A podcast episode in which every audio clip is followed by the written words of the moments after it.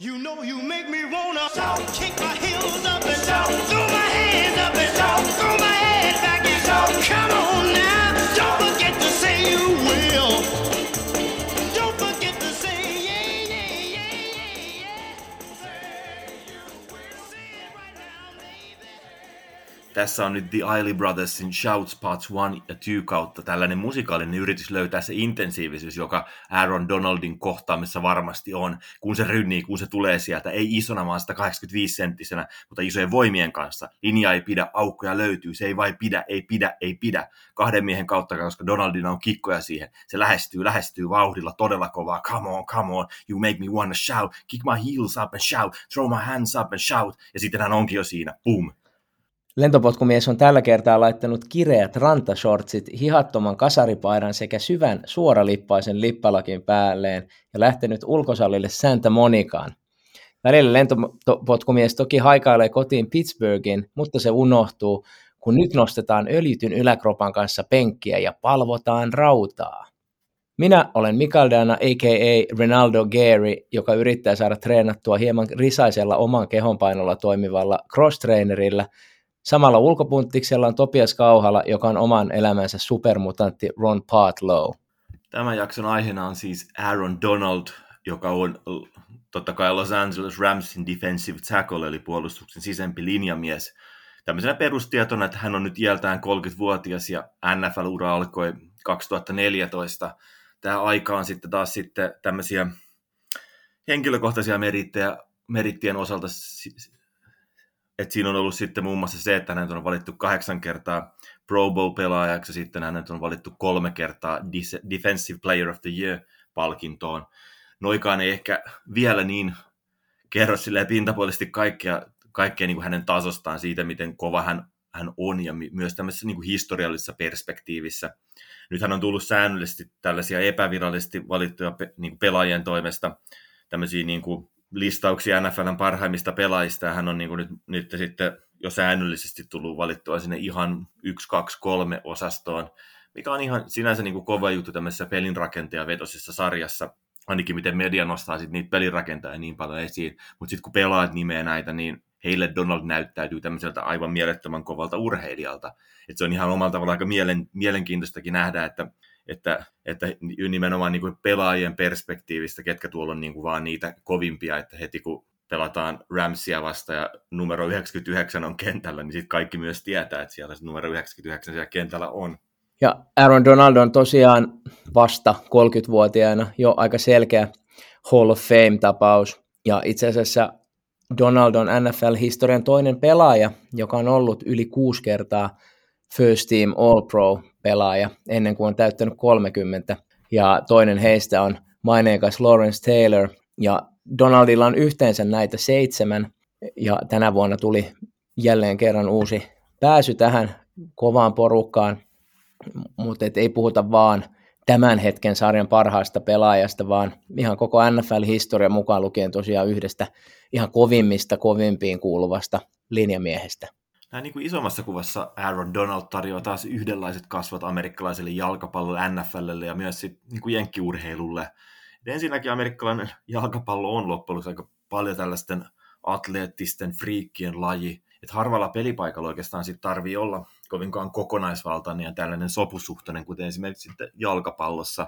Et se kuitenkin sitten amerikkalainen jalkapallo perustuu kaikkineen eri pelipaikkojen aika spesifisiin vaatimuksiin ja sitten pelaajiin, joilla niitä on, minkä takia on esimerkiksi sitten erittäin loogistakin omalla tavallaan, että tämmöisestä maailmantasolla lupaavasta kiekonheittäjästä voidaan tehdä defensive end, vaikka hän ei tiedä oikeastaan tai ollut oikeastaan minkäänlaista aiempaa kokemusta jenkkifudiksesta ennen yliopistoa, kuten siis Margus Huntin tapauksesta, tämä virolainen kiekonheittäjä. Mutta nyt tosiaankin taas draftinkin lähestyessä puhutaan jostain pelaajista niiden erityisominaisuuksien kautta. Hauska esimerkiksi, miten joku tuossa kuunteli yhtä podcastia, niin tämän Reese's Senior Bowlin alla sanoi esimerkiksi tykkäävät jonkun pelaajan reaktionopeudesta, ja semmoisena niin kuin melkeinpä ainoana asiana, mitä hän siitä mainitsi, oikeasti niin kuin hehkutti tämän pelaajan reaktionopeutta. Ja sitten on tietysti koko tämä niin kuin koko combine-tapahtuma semmoisena olennaisena tilaisuutena ennen pelaajien varaamista, ja sitten siinä on ne kaikki testit, ja se on hengeltään melkeinpä jopa tällainen karjamarkkinat, kun tutkitaan niitä pelaajia, niiden ominaisuuksia, nopeuksia ja ponnistusvoimia ja vastaavalla. Et jos rupeaa miettimään, niin sellaisille ihmisille, joka on äärimmäisen kiinnostunut fysiologiasta, että se on sellainen niin kuin tietyn tyyppinen kulma katsoa urheilua, niin NFL:n on ihan niin kuin mieletön pelikenttä tutkia, että mitä kaikkea sieltä löytyykään. Ja omalla tavallaan, kun miettii tämmöisiä yleisiä mielikuvia, niin Donaldin kaltaiset pelaat on vielä niin kuin ihan oma skenensä, mitkä rikkoo aika paljon semmoisia halpoja jenkkifutismielikuvia just sillä tavalla, että miten Donaldin tapauksessa joku noin iso ja vahva voi olla myös niin nopea, ketterä ja elastinen, ettei vaan puhuta semmoisista isoista kankeista pelaajista ja oleteta, että varsinkin joillakin pelipaikoilla, että siinä ei ole mitään niin hirveästi tekemistä semmoisen niin kuin raan urheilun kanssa. Joo, ja rikkoo muutenkin semmoisia mielikuvia, joissa jenkkifutis on jotain semmoista törmäilyä ja tönimistä ja semmoistakin päätöntä touhuamista ja nujuamista. Puhutaan kuitenkin niin vahvasta joukkuepelistä, jossa nämä eri pelipaikat ja sitten niiden eri ominaisuuksineen pelaavat pelaajat on saatava synkattua tosi hyvään rytmiin ja kuntoon, jotta se peli sujuu ja on soljuvaa. Totta kai fyysiset ominaisuudet on hirveän merkittäviä, mutta lopulta sitten se pelkkä fysiikkakaan ei sinänsä riitä, koska täytyy ymmärtää peliä ja taktiikkaa, mitä laji sisältää erittäin paljon. Pitää osata pelipaikoilla tarvittavia eri tekniikoita, ja muutenkin täytyy hallita aika isokin kokonaisuus, joka toki sitten pelitilanteessa aina tiivistyy tämmöiseen muutaman sekunnin sykähdykseen. Se on totta, että nyt kun puhuit tuossa Donaldinkin eri niin tavallaan tekniikoista ja sellaista osaamisesta, niin siinähän hän on myös niin kuin ihan huippuluokkaa, osittain tietysti myös sen niin kuin kokonsa kautta, kun pitää pelata vähän eri tavalla ja keksiä niin kuin keinoja niiden pelipaikan peruskliseiden ulkopuolella olla äärimmäisen tehokas. Tavallaan tässä tulee niin kuin aika paljonkin mietittyä sitä, että miten sitten jenkkiurheilu osaa sitten aika pitkälti myös niin kuin ylistää tällaista atleettista poikkeuksellisuutta. Et välillä kun miettii, niin kyllähän se urheilukerronta on siellä välillä vähän tympeä, kun kaikki pitää tarinallistaa. Eikä tämä itse asiassa liity pelkkään urheiluun, vaan et hauska esimerkiksi, kun katsoin Lego Mastersin USA-versiota, eli niin kuin Lego-kilpailua, niin sielläkin oltiin tavallaan luotu semmoisia tietyn tyyppisiä selviytystarinoita, kun esiteltiin näitä kaksikoita, ketkä siellä kilpaili. Eli niiltäkin oli tavallaan semmoinen niin kuin adversity läsnä, että jostain kummutaan jonnekin, jotenkin, että on koko ajan, halutaan luoda tämmöistä tietyn tyyppistä tarinakerrontaa. Mutta niin kuin NFL on esimerkki myös siitä, että siellä aika paljon mennään kuitenkin myös se itse urheilu edellä, että näitä niin kuin käsitellään urheilijoiden ja urheiluominaisuuksien kautta paljon. Et pohditaan ja analysoidaan ja ihan niin kuin tavallaan jopa nörtteillään tällaisella niin kuin puhtaalla urheilupuheella. Et kun miettii NFL:ää, niin enemmän tässä oikeastaan tarjotaan koko ajan semmoista materiaalia pelaajien ominaisuuksista ja osaamisesta ja semmoisista pelillisistä taidoista kuin melkeinpä missään muussa tahansa joukkueen lajissa. Ja vaikka niitä ei aina käsitellä sillä tavalla, niin kuitenkin, että semmoisen niin kuin NFL:n ympärillä on hyvin vähän semmoisia tahoja tai ihmisiä, jotka ei vähintäänkin sit tietäisi, että semmoinen maailma siellä on. Että sitä ei lähettäisikään millään tavalla niin kuin yksinkertaistamaan. Et vaikka itsekin näkee silleen Donaldissa sellaisen niin kuin ehkä ison kulman, jotain niitä semmoisia aivan keskeisiä laatutekijöitä hänen pelaamisestaan, niin jotenkin tälleen pystyisi silleen jollain tavalla kuvaamaan, että miten hän pelaa, minkä tyyppinen on pelaajana. Mutta sitten kun tätä rupeaisi joku niinku ihan oikeasti avaamaan, niin siitäkin saataisiin vähintään kuin tämmöinen mieletön 3 tunnin esitelmä, että kun ruvettaisiin puhumaan jostain kulmista, joista hän ponnahtaa liikkeelle ja mistä kaikkialta se niinku sit voima hänen pelaamisessaan kumpuaa. Et kokonaan semmoinen niinku yhdenlainen kerronta Donaldista ja siitä, miten hän on niinku vaikuttanut pelipaikkansa pelaamiseen, että pelatessaan sen verran pienenä tuossa keskellä, että semmoinenkin siinä on, mutta se on taas sitten ehkä sellaista, mistä joku muu osaa sitten puhua paremmin, ehkä pointtina vaan, että kaikkea tämmöistä on niin paljon, ja että semmoinen hyvin Donald-kerrontakin osaa olla sitä kautta hyvin monipuolista. Että kun tämmöistä tietyn tyyppistä urheilupuetta miettii sitten, niin esimerkiksi jonkun Lawrence Taylorin kohdalla mä opin tuossa niin kuin sitten vasta jossain ihan sivulausessa, että hänellä on sitten uransa jälkeen ollut esimerkiksi ongelmia huumeiden kanssa. Että sitä ennen oli aina vaan tosi vahva mielikuva tämmöisestä jäätävän kovasta linebackerista. Ja kun Taylorin nimi on edelleen esillä, niin oikeastaan lähes aina vaan sitten niin kuin NFL-pelaajana. Että semmoisessa NFL-konteksteissa ja semmoisena legenda-konteksteissa, että hän oli vaan kova urheilija, että ei niitä muita asioita niin hirveästi jotenkin loppujen lopuksi sitten kuitenkaan tuoda esiin. Et tässä on näissä iso ero esimerkiksi sitten, jos ajattelee Suomea tai sitten yhtenä esimerkkinä sitten Euroopan puolelta, niin Iso-Britanniaa. Että ei USAssa ehkä sitten samalla tavalla ole tämmöistä rappioromantiikkaa urheilussa, vaan se on enemmän kuitenkin semmoista puhdasta urheiluromantiikkaa. Eli se ympäristökin osaa niin kuin valaa tällaisia urheiluveistoksia tuossa mielessä, eikä sitten jos on jonkin tyyppisiä ongelmia tai kaiken tyyppistä semmoista ollut uralla, niin ei niitä ehkä niin hirveästi ruveta sitten niin kuin repostelemaan. Että se olisi mielenkiintoista, että miten USA-mittakaavassa, että jos heillä olisi ollut tyyliin vaikka Matti Nykänen tai Paul Gascoigne, niin miten häntä tai heitä edelleen käsiteltäisiin, minkälainen se kerronta heidän ympärillä on. Et toki tässä on sitten samalla ongelmana se, että sitten se kentän ulkopuoliset tämmöiset todella nihkeät asiat, niin niitä myös sitten aika isolla prosentilla sivuutetaan mallia, esimerkiksi Tyreek Hill tai Ben Roethlisberger, tai ehkä tänään esillä olevia pelipaikkoja lähimpänä olevana esimerkkinä sitten Ray Lewis, jonka kuitenkin on tämmöinen NFL-legenda, ei ehkä nyt niin hirveästi loppujen lopuksi esillä, mutta kuitenkin tämmöinen niin kuin suuri legenda, kenen osalta vaikka nyt sitten hyvin pitkälti tiedetään kaikki, että hän oli kuitenkin jollain tavalla, tai on, niin kuin, on jäi tämmöinen vähän niin kuin varjo, että mikä oli hänen osallisuutensa tähän yhdessä yhteen Super Bowlin ympärillä tapahtuneeseen murhaan, mutta ei sekään kuitenkaan sitten se koko Ray Lewisin kerronta kuitenkaan sitten niin hirveästi annettu sitten sen loppujen lopuksi kuitenkaan sitten vaikuttaa siihen. Urheiluromantiikan tästä narratiivista ja kerronnasta puheen ollen, niin Lawrence Taylor näytteli Any Given Sunday-elokuvassa, joka on mainittu näissä meidän podcasteissa joskus aiemminkin. Tämä elokuva kertoi amerikkalaisesta jalkapallosta semmoisella tavalla, joka oli kaikkea muuta kuin romanttinen. Ja itse asiassa NFL ei olisi halunnut tätä elokuvaa oikeastaan julki, kuten ei myöskään sit myöhemmin tullutta Concussion-elokuvaa. Ja ehkä tässä niin kuin on se, että NFL on aika hyvä myös tietyllä tavalla omistamaan sen narratiivin ja sen kerronnan, mikä ehkä näkyy just noissa liigan vähän vaikeissa hetkissä, just nämä Ray Lewis ja sitten oli myös tämä Ray Ricein tapaus, jonka kanssa liiga oli vaikeuksissa ja nyt mitä näitä on muita ollut, että NFL on niissä jotenkin pystyy pitämään hyvin vahvasti pintansa, mutta kuitenkin tässä Any Given Sunday-elokuvassa yksi pelaajaa näytellyt entinen ihan jenkkifutis-pelaaja oli sanonut, että NFL ei halua näyttää pelaajia osana tietyllä tavalla yhteiskuntaa tai semmoisena, jossa he on vaillinaisia ja ongelmaisia ja ihan normaaleja ihmisiä, millä sitten on rahaongelmia tai huumeongelmia tai muita vastaavia perheongelmia, tällaisia.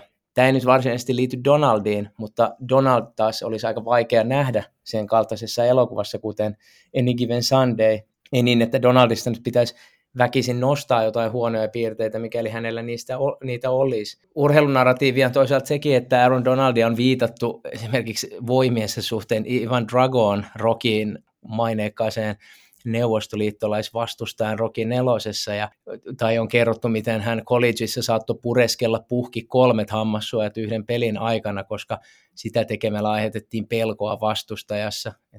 Tämä on tosi triviaaleja tietoja, mille sinänsä on mitään merkitystä, mutta sitten kun näitä lyö yhteen ja pinoa kasaan, niin sitten syntyy hyvin vahva sellainen kuva hänestä juuri tämmöisenä mutanttina ja voimanpesänä. Ja toisaalta sitten siihen kerrontaan sopii tosi hyvin se, että hän on todella nöyrä ja hyvin ystävällinen. Et NFLnkin kannalta niin Aaron Donald on tämmöinen ihannepelaaja, josta markkinakoneisto diggaa ja Madden-pelit saa aina 99 overallilla pelaavan tähden. Ja eikä siinä Aaron Donald on toisaalta ansainnut kyllä nämä kaikki. Sellaisia keskeisiä elementtejä Donaldin tarinassa on se, että hän on Pittsburghista kotoisin, afroamerikkalaista perheestä siellä. Äiti oli bussikuski. Sitten kun hän löyti semmoinen tavallaan menestymisen drive, niin hän rupesi sitten hänen isänsä kanssa treenaamaan aina kello 4:30 aamuisin. Et nämäkin on omalla tavallaan ehkä kaikki sinänsä uutta mulle, että jännä kulttuuri kuin itse asiassa, tai ei kaikki näistä tiedoista ole uutta, mutta sillä tietyllä tavalla jännä kulttuuri, että kun tämmöisiä tarinoita sittenkin loppujen lopuksi kerrotaan aika vähän NFLn ympärillä. Ja sitten voi olla jotain tosi mielenkiintoisia tarinoita mitä jollain pelaajalla on, mutta jos ne pelaat ei ole vaan sit riittävän hyviä, niin ei niiden enää jakseta kertoa. Eli tämäkin vähän ehkä liittyen just sellaiseen, että mitä NFL:ssä kuitenkin sit yllättävän paljon kerrotaan näitä tarinoita ihan urheilusta. Donaldin tarina on aika vahva kertomus siitä, miten huipulle ja nimenomaan huipulle on haluttu ja aika kovaan tähdätty. Ja miten sitä juttua on rakennettu just aika pienestä pitäen. Ja tietty miten geenitkin vaikuttaa, että missä äiti oli bussikuski, niin Donaldin isä Archie oli pahamaineisen lähiön kasvatti, joka voitti nuorena penkkikilpailun nostamalla lähes 200 kiloa penkistä. Ja hän oli myös tunnettu tämmöisestä aika väkivaltaisesta tai kovasta jenkkifutistyylistä ja hänen taklausten sanotaan rikkoneen kypäriä. Mutta hän ei koskaan päässyt yliopistoa pidemmälle, koska hän loukkasi polvensa pahasti. Ja tosiaan hän sitten innosti vielä tuohon aikaan liikaa syöneen ja laiskasti harjoitelleen Aaronin painonnostoon 12-vuotiaana. Et se ei nyt sinänsä ole mikään merkittävä nuori ikä aloittaa systemaattinen ja huipulle tähtäävä treenaaminen, jos miettii jotain taitoluistelua tai voimistelua ja muita tämmöisiä lajeja, mutta kuitenkin sitten nämä just 4.30 herätykset ja kovat treeniohjelmat, niin nämä oli sitten luotu jotain tiettyä ja tarkkaa funktiota varten. Ja toisaalta ponnistetaan semmoisesta maailmasta, jossa lopulta ei ihan hirveästi vaihtoehtoja ole, että Archie itse oli nuorena isättömänä kasvanut ja myöhemmin päätyi duunariksi, joka teki paljon eri hommia ja joutui sitten syyskuun 11. jälkeen työttömäksi ja sen jälkeen hänellä oli paljon tämmöisiä keikkatöitä ja vaikea asema työmarkkinoilla, niin tästä sitten semmoinen jotenkin helppo tie kohti jotain keskiluokkaista elämää, tai helppo ja helppo, mutta kuitenkin niin sellaista ei kuitenkaan ole ollut. Ja koska tämmöisessä on aina tärkeää mainita, kuinka paljon kukin nostaa penkistä, niin Aaron oli peitonnut kuitenkin isänsä tässä selkeästi myöhemmin ja laittanut 50 kiloa paremmaksi, joten pojassa on polvi parantunut. Mutta joo, työ on palkinnut sitten kuitenkin selkeästi, koska Donald ehti solmimaan yhden päivän ajaksi kaikkien aikojen suurimman pelipaikkansa sopimuksen. Khalil Mack meni seuraavana päivänä ohi, mutta yhtä kaikki hän sai 6 vuoden $135 miljoonan sopimuksen, josta 87 oli taattuja. Ja Aaron Donald oli tämän sopimuksen tehdessään soittanut sitten isälleen, että voit jäädä nyt eläkkeelle, että voit ripustaa nappulakengät naulaan. Hard work, work hard. Nämä on tämmöisiä teesejä, mitä paljon mainitaan ja kuuluu vahvasti Aaron Donaldinkin sanavarastoon ja erässä haastattelussa hän oli 10 minuutin aikana todennut tätä mantraa useita kertoja. Ramsin puolustuksen linjanvalmentaja on sanonut, miten Donald oli ja on aina valmiina kokouksissa jo ennen kuin muut ehtii saapumaan sinne ja suhtautuu muutenkin edelleenkin rikkaana ja asemansa vakiinnuttaneena pelaajana, niin edelleen toimintaan hyvin tämmöisenä blue collar-tyylisenä, että opiskelee peliä ja suhtautuu siihen tosi vakavasti, vaikka tämä sopimus on taas sitten kovaa white collar-luokkaa. Tämä on sitten kuulemma just se Pittsburgh hänessä, että nyt tosi kova duunarimentaliteetti. Ja Donaldista pitää vielä sanoa se, että hän pelasi lukiossa Penn Hillsissä, joka on vain noin tunnin ajomatkan päässä Ali Kupasta. Tässä kun on paljon puhuttu Donaldin tällaisesta tavoitteellisuudesta, niin nyt kun on katsonut taas tätä Cheeria, tätä Netflixin sarjaa Kilpa Cheerleadingissä, niin siinä oikeastaan tosi paljon lyö naamalle se, että miten suorituskeskeinen maa se loppujen kuitenkin monella tapaa on. Että ne asiat pitää tietyllä tavalla validoida olemalla jotain tai etenemällä johonkin. Tai ainakin sitten tällaisia tarinoita herkästi sitten myös korostetaan, että niitä juhlistetaan julkisesti, vaikka sitten taustalla tai siinä vieressä olisi aika paljon semmoista ihan perustouhuakin. Mutta aika paljon, kun noin ylipäänsä puhutaan sellaista kliseistä, että ei se päämäärä, vaan se tie, niin kyllä tuolla niin kuin kuitenkin aika monessa asiassa näyttäytyy se, että se päämäärä on kuitenkin se olennainen, että tie on vain se, mitä on pakko kulkea, jotta pääsee sinne päämäärän, että siinä mielessä ehkä sitten niinku hiffataan se järjestys kyllä, mutta paljon tässä on kuitenkin tavallaan se tietty kaava, että ensin sä pyrit tulemaan hyväksi, riittävän hyväksi, päästäksesi johonkin, sitten sä pyrit siellä pääsemään parhaaksi, ja sitten tulee sellainen vähämies, että halutaan jättää jonkinlainen tämmöinen legacy ja perintö. Tarkoittaa myös sitten semmoista, että sä oikeasti sitten niinku tavallaan muistetaan, ja sä oot pystynyt jollain tavalla muuttamaan jotain ja jotenkin sementoimaan oman nimen siihen semmoiseen historiaan. Et tällä tavalla Donaldkin on itsestään puhunut ja urastaan ja siitä, että miten on, mitä tavoittelee. Mutta siinä on just se mielenkiintoista, että kun on sitten tällainen urheilija, jota Donaldkin on, niin se on oikeastaan sitten vaan tuossa niinku uransa aikana vaan lisännyt kaasua, että vetänyt kovempaa ja kovempaa. Ja tietysti miten kaikkien kohdalla, niin NFL-uran alussa oli sitten tämmöistä tiettyä potentiaalia, mitä on sitten pikkuhiljaa vaan hiottu, ja sitten sen on selkeästi itse hiffannut, että mihin on mahdollisuus, niin on sitten sitä omaa, niin kuin sitä omaa harjoitusmetodiaan koko ajan sitten vielä kehitetty. Että on jäänyt aika mielikuva, että se treenaus on tosi harkittua, mitä tukee sitten toisaalta sekin, että hän ei ole oikeastaan koskaan rikki. Että on myös tämmöisiä niin kuin tavallaan vastaavien pelipaikkojen rynniviä pelaajia, kuten J.J. Watt tai Jadeveon Clowney, jotka on sitten taas paljon enemmän koko ajan rikki. Toki Wattin tapauksessa myös, että on sen verran enemmän ikää, että se rupeaa sitten myös ne vuodet siinä näkymään. Mutta kun Donaldista on tämmöisiä aika legendaarisiakin hannoksissakin nähtyjä treenivideoita ja siitä, miten hän oikeasti sitten pumppaa sitä rautaa, niin kuitenkin se mielikuva, mikä siitä on jäänyt, että hän tekee sen kuitenkin äärimmäisen fiksusti. Että et sitten off-seasonina niitä isoja painoja, mutta sitten kauden aikana sitten taas enemmän pienemmillä painoilla isoja toistomääriä, että pysyy semmoinen kuitenkin sitten semmoinen elastisuus päällä, että sillä haetaan, niin sitten ehkä lähinnä ylläpidetään voimaa ja haetaan sitten tietyn tyyppistä energiaa.